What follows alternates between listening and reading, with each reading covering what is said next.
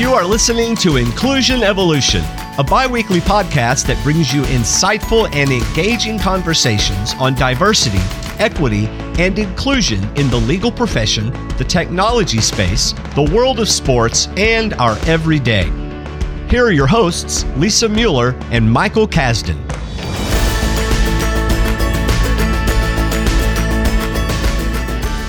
Welcome back to Inclusion Evolution. I'm Lisa Mueller. And I'm Mike Kasdan.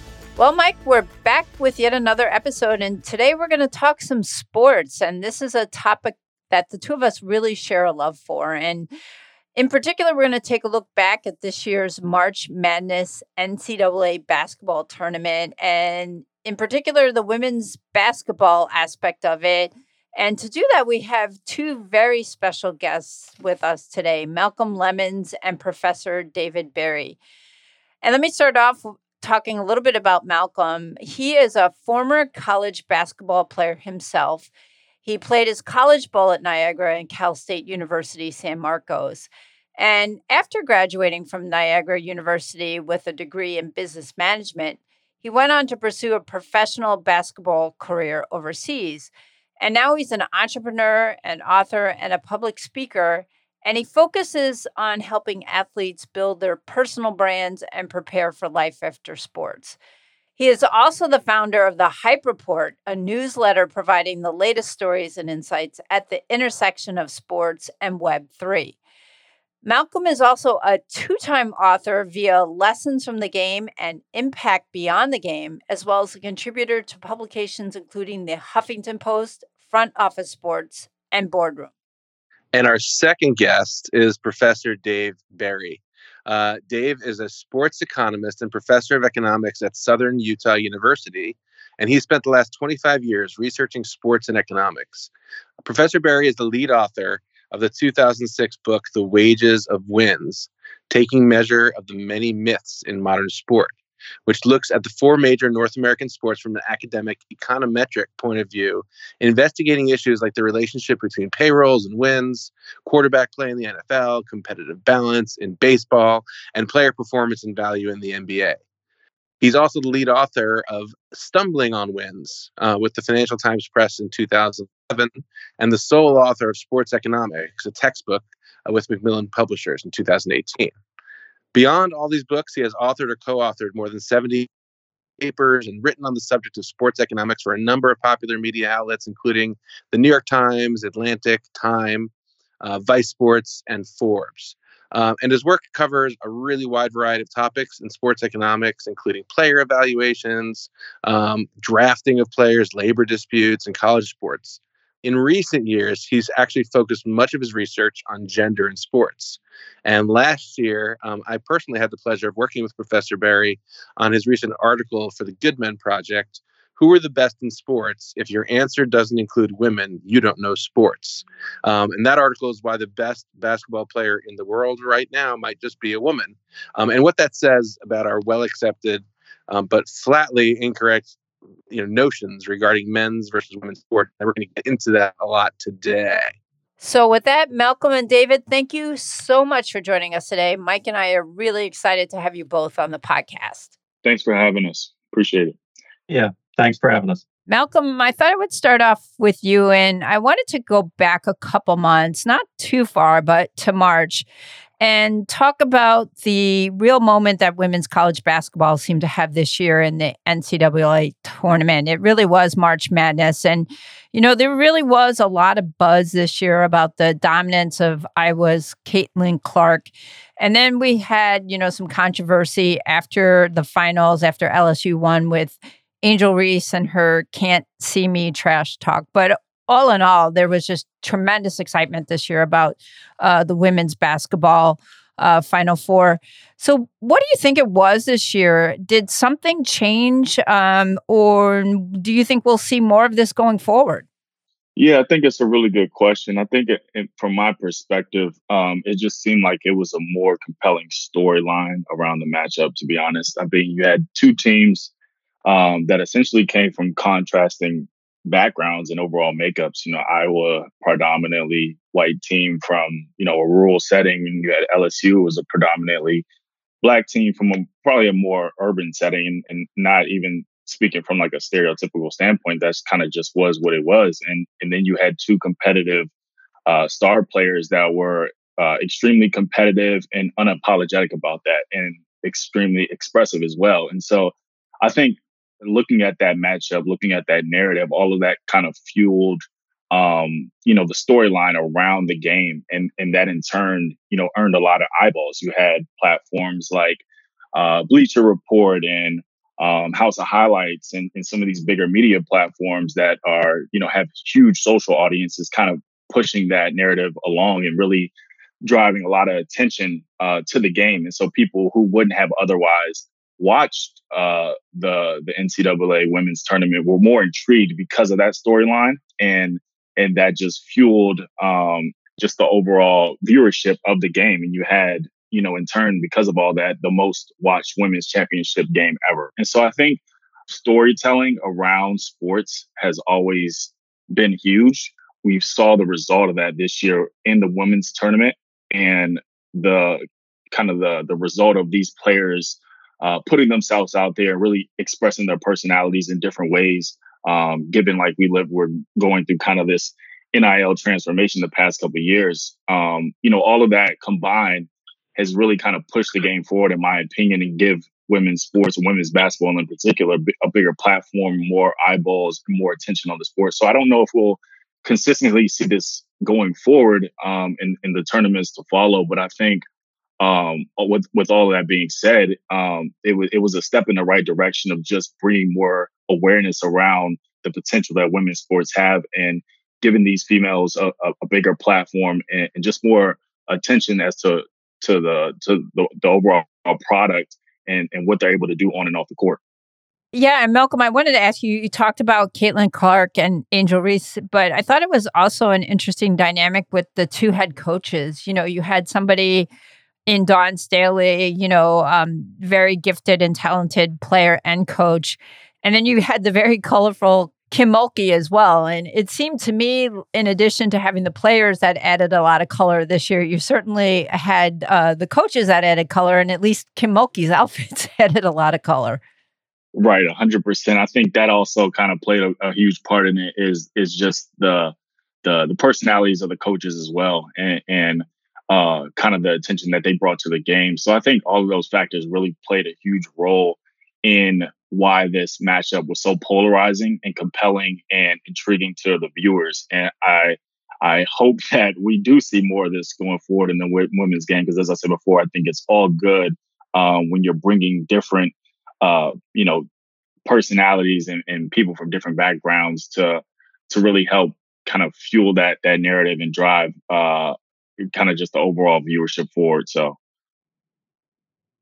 Yeah, and I love those points, and I know uh, you know Charles Barkley, the uh, role model, not a role model around man of rebound. I know he, you know, when when he was talking about it, he was saying and making a lot of the points about how these ladies should have a platform and how you know talking about. I think he said, you know, we put bad NBA players in commercials before some of some of these superstars. So so it is interesting to see that platform grow. Um, before we leave this, just real quick, um, Malcolm, about what, what did you think about the Caitlin Clark Angel Reese moment? Because I feel like there was a lot of talk about that and some controversy. Just curious, kind of what your take. You know, would would men have been treated the same way? Is this a gender thing, a racial thing, something else? Just curious to get your quick take on it. I think people try to make it out to be something that it that uh, that it was bigger than it than it actually was. So you know, people tried to say it was a racial thing, and I, I don't think that uh, men would have been treated the same way. But at the end of the day, you know, coming, you know, being an athlete most of my life and, and watching women's women play and watching, you know, playing in, in numerous games myself, you know, at, at the end of the day, athletes, they compete, they talk trash, they taunt. Um, mm-hmm. that is the nature of being an athlete. And I don't think it was something that was out of the ordinary. Um, but I think mainstream media tried to try to, you know, play it out to be. And I think, you know, especially with like the comments that uh, Dave Portnoy had made about Angel Reese, um, yep. saying, you know, she was a classless piece of, exactly. piece of shit, yep. pardon my language. But I just thought that was totally out of line for for a number of different reasons and totally inappropriate. Um, but it, it, at the end of the day, it was it was just athletes, you know, doing what athletes do, and yep. I I I think that all of that was good for the sport. Um, I don't think women should be treated any differently when it comes to sports than men, but that just showed there is still this narrative that women have to, uh, you know, it's kind of the sexist nature of women's sports that we still have to kind of get over um, and, and viewing them as not athletes or um, as you know charity cases in some in, in some regards and, and, things of that nature. So that you know all of those factors are still I think hurdles for the women's sports um, and and something that we have to continuously um, you know revamp as we as the as the, uh, the, the you know women's sports grow. But that particular situation wasn't any more bigger than you know athletes just doing what athletes do in my opinion. Yeah. No it makes sense to me. And i think this is this is a great point to segue and invite um, you know david professor Berri into the conversation because let's let's take this a little bit deeper you know you and i have had some conversations about that about the disparity between the men's game and the women's game um, we've talked about it through the lens of basketball and soccer and all sorts of sports. And uh, you know, I remember when when when you and I were first talking on, on Twitter, um, it followed a conversation that I think I had, you know, with with my son actually, um, kind of about, hey, you know, why are we watching women's sports or men's sports? What are the differences? Um, and and I came to talk to you about it, and I think that that resulted uh, in an article that you wrote and I edited for the Good Men Project, where you kind of you know, really explained your point of view on this issue, like where this disparity comes from. Um, and and I think I do want to report that I was actually on my son Jacob's podcast recently, um, and I think along the lines that Malcolm was talking about, um, you know, he and his friends were all talking about and raving about Caitlin Clark. So that to me is really hopeful uh, and compelling. But I, I, let's let's go back. I'd love to get your take on this disparity between the men's game and the women's game, where it comes from. All right. Uh, well, I, I, think one thing we want to note about where the women's basketball is today uh, is it Title IX is passed in 1972. So prior to 1972, there really isn't a lot of women's college sports or women's sports in general. Uh, and so, and in contrast, men's college sports goes back, you know, 100 years earlier. Uh, and one of the key elements in terms of of demand for a sport is time. Uh, the longer the time period goes by, the more likely your fan base is going to increase because the act of being a fan is interactive. You interact with other fans. There have to be other fans for you to get the complete experience. And if you go back to the early history of the NBA, Major League Baseball, NFL, um, what you see is there are no fans. There were no fans at the beginning. Um, I, I often tell people uh, of the first 40 franchises in NFL history, 90% of them went completely out of business. Of the first 18 franchises in Major League Baseball history, 16 of them went completely out of business. So it, that's the norm when a league starts, when a sport starts. So when you're looking at college women's basketball today, and you look at the numbers, and they report these numbers to the Department of Education, the amount of revenue that women are bringing in right now uh, in terms of college women's basketball is equivalent to what the men were bringing in in the mid 1990s. Now, think back to the mid 1990s. Was college men's basketball a big deal in the mid 1990s? And the answer is, of course, it was. Right? That's that's that's Grant Hill. It's Christian Laettner. That's the Fab Five. That's Absolutely. that's and if you go back further, you got Michael Jordan. You got Patrick Ewing. Exactly. College men's basketball is huge at this point, right? Um, and that's where women's basketball is right now it's it's exactly in the same spot. So what you've seen here is time. Time has passed by and the fan bases have been built up. And so now you're seeing that women's sports is looking a lot like men's sports. And that is really what we should expect. You sh- there is there is no fundamental difference in terms of what the demand should be for women in men's sports. And this is something that I talked about in that article when it comes to demand for sports, it doesn't make a difference how well somebody performs in an absolute sense. It only makes a difference how well they perform in a relative sense. And the best example of this is boxing. Um, Canelo Alvarez is considered one of the greatest boxers in the world. Is he one of the greatest boxers in the world? No, no. I could find any number of guys who weigh 250 pounds who get in a ring with Canelo Alvarez and it wouldn't even be a contest. But they don't let those fights happen because we know that if a really big person fights a little person, the little person's going to get hurt really badly. So they don't let the fights happen. So Canelo Alvarez is considered great because he's great relative to who he competes against. And that is the same standard that we that you can see gradually people are realizing that's the same standard we should use for women's sports. Doesn't make a difference whether Caitlin Clark is better than any man who plays. It only makes a difference she's better against, against the women. Same with Angel Reese, same with uh, any number of other women. It, it's relative to their competition that matters. Um, and so that's what we're seeing. We're seeing people are, are I think, starting to realize that. Um, and that's why you're seeing the growth. David, do you see similar growth for the WNBA? I mean, it's been over 25 years now, and you know the WNBA has struggled. You've had expansion, contraction, hopefully some more expansion. Um, how much more time do you think um, the WNBA is going to need? The WNBA is exactly where the NBA was after 25 years. Um, you look at the attendance numbers; they're almost identical. Uh, this is a, a, report came out at Bloomberg uh, just about 10 days ago. Uh, I was writing at Forbes five years ago. I didn't know how much revenue the WNBA had. Um, I I speculated. I went and looked at. I knew what the television contract was. I knew what the ticket prices were. I knew what the attendance was. I talked to some people in the WNBA, and I came up with a figure. And you can find this online. You Google WNBA revenue, you will see a figure shows up: sixty million dollars. Total league revenue, sixty million dollars. That came from me, um, and I made that up. I was like, that's my best guess. Uh, WNBA revealed to Bloomberg about 10 days ago, I was wildly off. Uh, when I was writing that, revenue was $100 million. Today, revenue wow. is $200 million.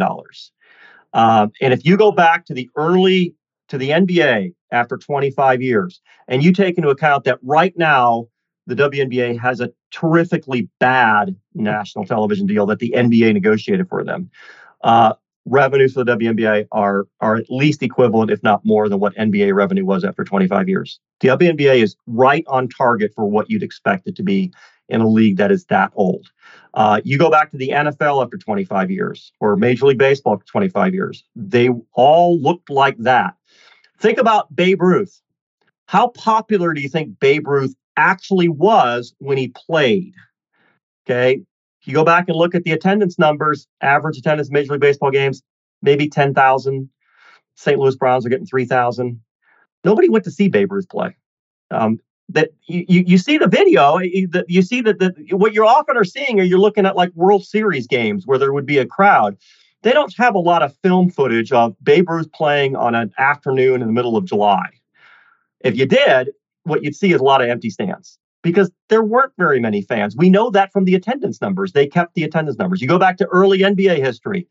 People talk about how great Oscar Robertson was. Nobody saw Oscar Robertson play. Average attendance for the St. Louis uh, for the Cincinnati Royals when Oscar Robertson played was like 3,000 fans. Nobody paid attention to this guy. He was not that particularly famous. When Wilt Chamberlain scored 100 points in an NBA game in 1962, the game was played in Hershey, Pennsylvania, before 4,000 fans. There was no television, there was no radio, and the nation's sports newspaper of record was the Sporting News. They gave that whole story one paragraph in the middle of the newspaper, and it said, by the way, Wilt Chamberlain scored 100 points in an NBA game. Isn't that neat? Nobody cared that's where it all started. So yeah. you have to we have to have perspective on these things. Yeah, no, it's interesting, and I mean, I, I also was thinking about the WNBA. You know, the Liberty has Liberty's made a little super team. The Aces have made, have made their own little super team, and going back to the storytelling and the storylines, it's going to be interesting to see how that plays out. Um, but I wanted to ask you about just one additional point um, that we've talked about and you've made kind of in some of your writing, but also, you know, not just the time, which I think is a, is a really, really interesting point to think about. Um, but also just the fact that we have had and still have predominantly male announcers, male owners, male media, male media representatives. Um, could you talk a little bit about that issue and the impact and how that might be changing a little bit? That's also a very, very big part of this. The success that women's sports has had is despite the fact they have lots of things going against them. Uh, 90% of the sports media is male, almost entirely white male.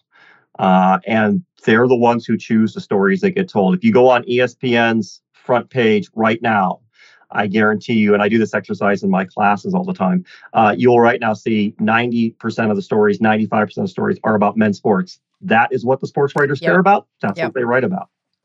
Uh, and so that's that's so women do not get the same free me and, and you want to understand sports media coverage is free advertising and the women don't get that women don't get the same level of of private investment uh, somebody put forward over $300 million to buy a major league soccer team which is a terrible name for that league. It is not major league soccer. Major league soccer exists in europe. Everyone who follows soccer knows that. What you're seeing in the united states is minor league soccer Okay, that's what you're saying. They paid $300 million for a minor league soccer team. Uh, then you look at what people are willing to pay for a WNBA team or a National Women's Soccer League team, which are the premier leagues in their sport. Exactly. And it's nowhere near 300 million. No. Right. Uh, nope. Then you turn to public investment. Uh, men's sports receives billions and billions of dollars in taxpayer subsidies.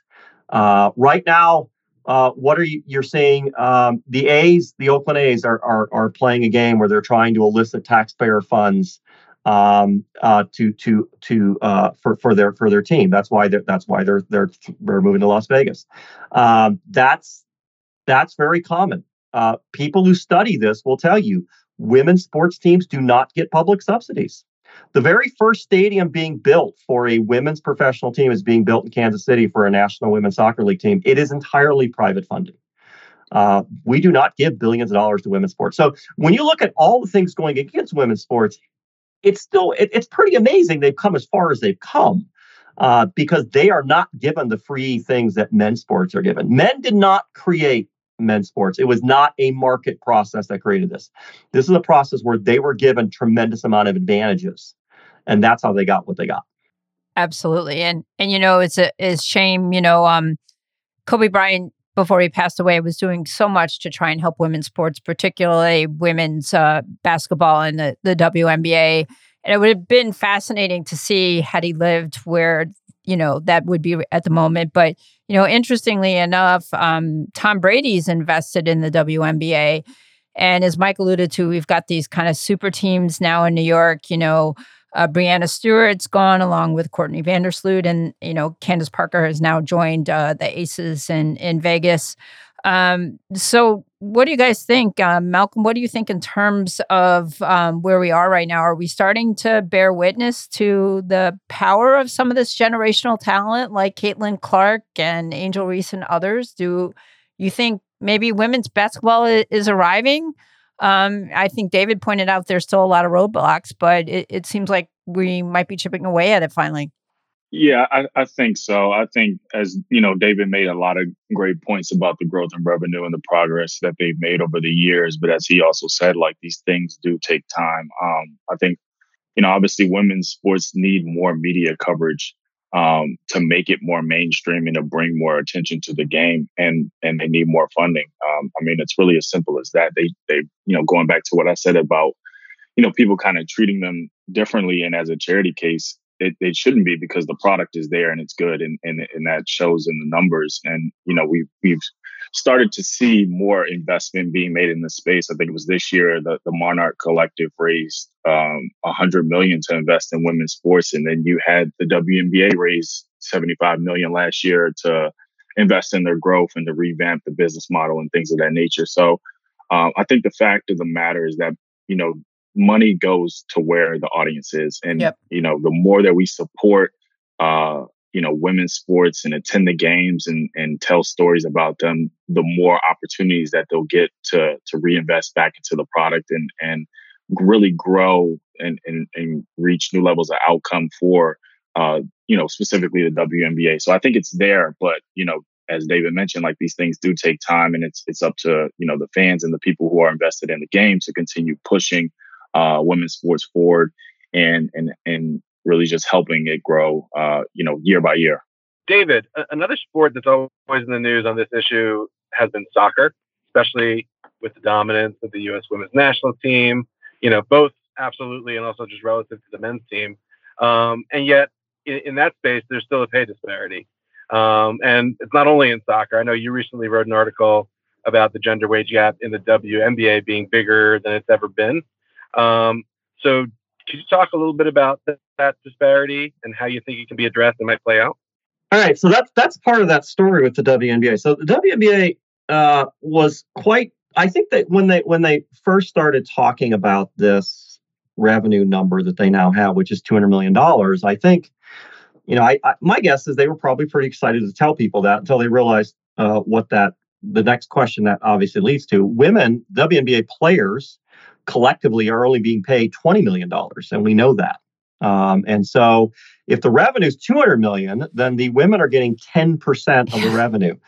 Uh, that's a really low number. I have never, and I've looked at men's professional sports, uh, what percentage the players have gotten paid. We have data from the 1950s, the 1970s, and then beyond that. Uh, I have never seen in any of the major men's sports leagues at any point where the men being paid only 10%. Uh, that that is just an incredibly low number. Uh, and the reason why it is what it is is because the the collective bargaining agreement they have with the women does not clearly link revenue growth to salaries. Uh, there is some language about that, but it's quite convoluted, and the the the the the prospect of, of whatever revenue sharing there is kicking in is pretty low. Um, and so, as a consequence, unlike what you see in the men's game, where as revenues go up, salaries go up, in the women's game, as revenues go up, salaries don't really change. Uh, and so, the women are being treated really quite badly. Uh, if the women in the WNBA were being paid like the men, where they were getting 50% of basketball related income, then the top women in the WNBA would be paid something around two to three million dollars. That's what the salaries would be. And if that were the case, then Brittney Griner doesn't go to Russia. Why? Why would she? She exactly. can make all the money she wants in the WNBA. So these these low salaries have really severe consequences because what it's doing is it's forcing these women to play basketball year round. Uh, I was recently yeah. told um, that the number one pick in the WNBA draft was she the number one pick? Well, one, one of the top picks in the WNBA draft two years ago is now on her 24th month consecutive of playing basketball. Oh God, she played college, went to WNBA, oh, went to Europe, went to the WNBA. Is and it just keeps going on, right? Never ends. That's not a good. That's not good for your product. You do not want no. your athletes playing 24 straight months. Um, and this is a choice you chose this. This is not something you have to do. You could pay these women what what what the you could pay the same scale the men are getting paid. You could give them 50% of basketball related income, uh, but you're choosing to give them 10%. That's a choice. You don't have to do that. Um, and so that's that's a league decision. Uh, so the WNBA has has this real problem in that it is growing and it's getting bigger and despite all the issues it is still it's getting bigger but they they have significant problems how they treat their athletes that could be solved if they simply said okay we've things have changed more rapidly than we thought and we need to tear up this agreement and start all over again David, let me ask you a question on that because it's well known that the women who play in the WNBA, they're very close. It's a very close knit community. And, you know, when they were in the bubble during COVID, you know, there were a lot of stories to that effect. So do they continue to band together and just strike and tell the, you know, the, you know, hires up, you know, we've had enough, you know, it's time for us, you know, to to get 50%. Um, or, you know, is that do you think that would be futile? That would be futile.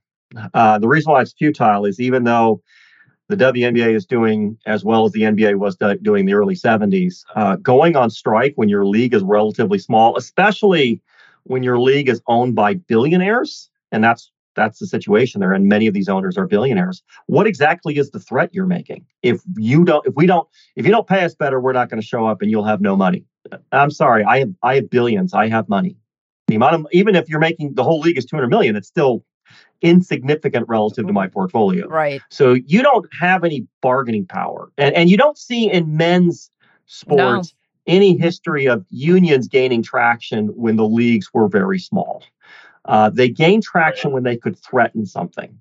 And so the women, it, it's this is not a problem with the union not negotiating well. I think the union got the best deal they probably could have gotten. There, there was no threat of a strike. So all they can do is is try to publicly shame the organization as best they can, and that's it. And that's not that's not going to get you very far. You're not no. going to get to fifty percent doing that. Uh, there are owners clearly. Uh, if you look at the owner of the Aces and the owner of some of the other teams who clearly uh, want to change this, but there are other owners who clearly don't. I, uh, one of the issues in women's sports, beyond all the other gaps we've talked about, is there's a significant emotional gap. Uh, men's sports teams have owners that are emotionally invested in their product. They go to every game. Uh, they grab players on other teams during playoff games. You don't see that in women's basketball, do you? Do you, you don't see the owners on the sidelines typically. Not for most of them are not. No. I, I've seen WNBA championship teams where they won the title and I can't see the owner and I can't see the owner at the game. Yeah. And it's like, how can you be? How, how, what what's the threat then? If I can't even get you interested in them winning a championship, I certainly can't get you interested in. Then if I walk off the job, what are you going to do? I, I, didn't care to watch it when you were on the job. I'm not going to care if you don't show up. Um, so that's that's a real issue. Women women don't have a lot of bargaining power with the men who own the teams. Malcolm, I'm kind of curious to get your perspective on this conversation. I mean, David really hit the nail on the head. Um, you know, the, the, the union is going to do what they can do to support the players and then to get them the best deal possible. But I think it, I definitely look at it as a league problem. Um, and as he said before, like it's not good for the product at the end of the day to have athletes playing year round. You know, no. I did that for most of my life, and uh, you know, uh, your body can break down extremely quickly. So I think long term, it's going to be detrimental to the league. And so um, I, I, think it's up, you know, to to the people, as I said before, like who support the women at the end of the day, to continuously lobby for them and to continuously try to push for, you know, equal pay or you know, uh, better pay. Um, and, and at the end of the day, giving you know the women a better opportunity to you know uh, be successful long term. So, so switching gears a little bit, um, David and Malcolm, I wanted to ask you. Um, there was recently a story about a 43 year old woman uh, who opened a bar that was called the Sports Bra in Portland, Oregon. Um, where only women athletes appear on the TV. So, a completely novel concept because I have to admit, when I go into sports bars, I pretty rarely ever see any women's sports on. Usually there's if there's nothing else on if if women's sports is on. And amazingly business has been really good for her and despite the niche business model and the record inflation that's been going on now she brought in almost a million dollars since the bar opened i think late last year. So do you think that maybe this is a sign of some things changing a little bit when it comes to maybe um, men being willing to watch women's sports? I think uh, I think for me, um, you know, this is this is this is not the first product or or brand that I've seen that specifically focuses on women's sports. I mean, you have platforms like Just Women's Sports, which is a you know specifically focused on you know bringing attention and awareness uh, you know to to women's sports through media and newsletters and podcasts and things of the nature. You have platforms like The Gist who are doing that and have over I want to say 400,000 subscribers um, in their newsletter, and then platforms like Togethxr, who are building like lifestyle brands and just um, women's uh, media platforms that are that are spe- specifically focused on bringing more attention and awareness around the athletes and, and storytelling. I think um, is is all a, po- a, positive step in the right direction um, to just overall growth and awareness around women's sports. So um, I think you know this business model and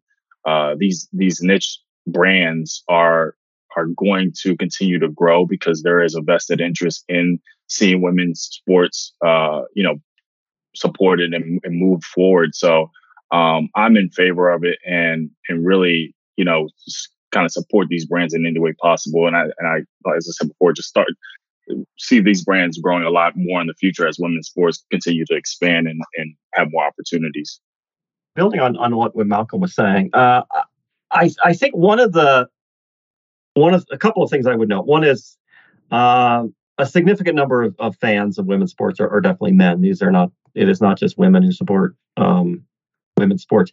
It's also the case it works the other way around. A significant number, a percentage of of fans of men's sports are women. Uh, survey shows something like 45% of all sports fans are women. Uh, men don't typically know that, um, and that is because women have learned that when you tell men that that they like sports, uh, men do this thing where they give women a quiz to see if that's true, which is a really, I don't know if Lisa's had that experience. No, my husband knew I love sports from the day we met, so I didn't have that problem, thankfully. Uh, I've, I've, I've asked that question in a number of my both gender economics and sports economics class, and I've had a number of women confirm this. Also, wow. people have written articles about this. This is a fairly common response that men react that way. Wow. Um, and so, it, it, I think one thing I would say about having uh, a bar that's dedicated to women's sports is that you've also sort of created an environment where women can come and watch sports and not have someone come and give them a quiz about and and these quizzes are really tremendously insulting and inane. Um, and so it, it would be um, if Mike said to somebody, I'm a Knicks fan. Uh, if, if Mike said that to someone, and then they immediately started quizzing them on on, well, give me the starting roster of the Knicks from uh, 1958.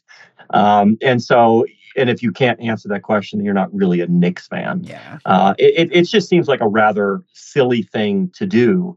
Uh, but men do this. Uh, so, so creating an environment where women can go and say, "Hey, look, I can be a sports fan. I can root for my teams, and I don't have someone harassing me about this."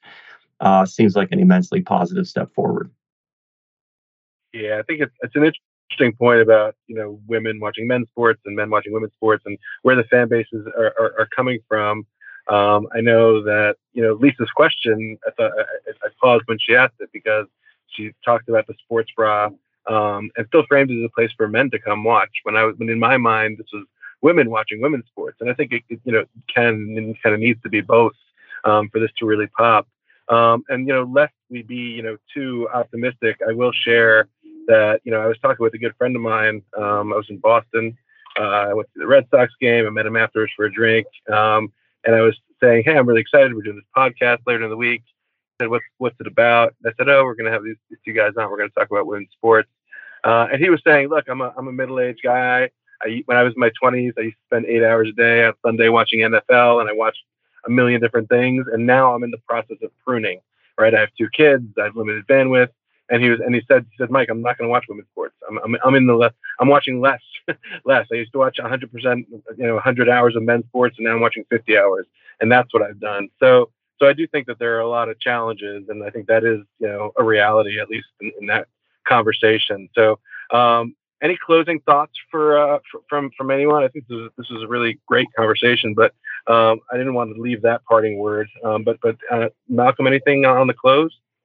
As I said before, like I think we'll continue to see the growth um, and yeah. uh, more people supporting women's sports. But you know, as we kind of alluded to uh, numerous times, like it's just going to take uh, you know, it's going to happen over time. It's not going to happen overnight. So it's up to the people who um, really care about the progress of women's sports to continue supporting in any way possible and, and spreading the narrative and uh, really just continue pushing the, the you know the overall ecosystem forward. Yeah, thanks, Malcolm. David, any parting words? I, I, I would have this to say to your to your friend. Uh, I think that I've often had this conversation with men who say they just don't like women's sports or they don't wish to follow women's sports. I think one of the issues people have in understanding sports fandom is they don't really understand how they became sports fans in the first place. And typically it happens when you're younger. Uh, and so, if you are middle aged or an older man and you live, grew up in an environment where women's sports were never on television, you weren't exposed to it. Well, of course, you're not going to be a fan of that. You didn't get exposed to it at the age where it was likely you'd become a fan. It's like asking you to take up smoking when you're 50 years old. You're not going to do that either. Um, and so, I, I think it's it's understanding how fandom works. It's not a comment on the product itself. It's a comment on on the nature of what it means to be a fan. Yeah, really interesting point that's it for this week's episode. Really appreciate uh, you both coming on. Lisa and I have been threat- threatening uh, to do a sports episode for the entirety of the existence of the podcast, and I'm so glad. I can't imagine two better people uh, to have and, and have, have conversation with. Um, so Lisa and I will catch you next time on the Inclusion Evolution. Thank you for listening to Inclusion Evolution. The views expressed during this podcast are solely those of the hosts and not of their respective law firms. Share your thoughts with us by emailing us at llmueller at casimirjones.com or mkasdan at wiggin.com.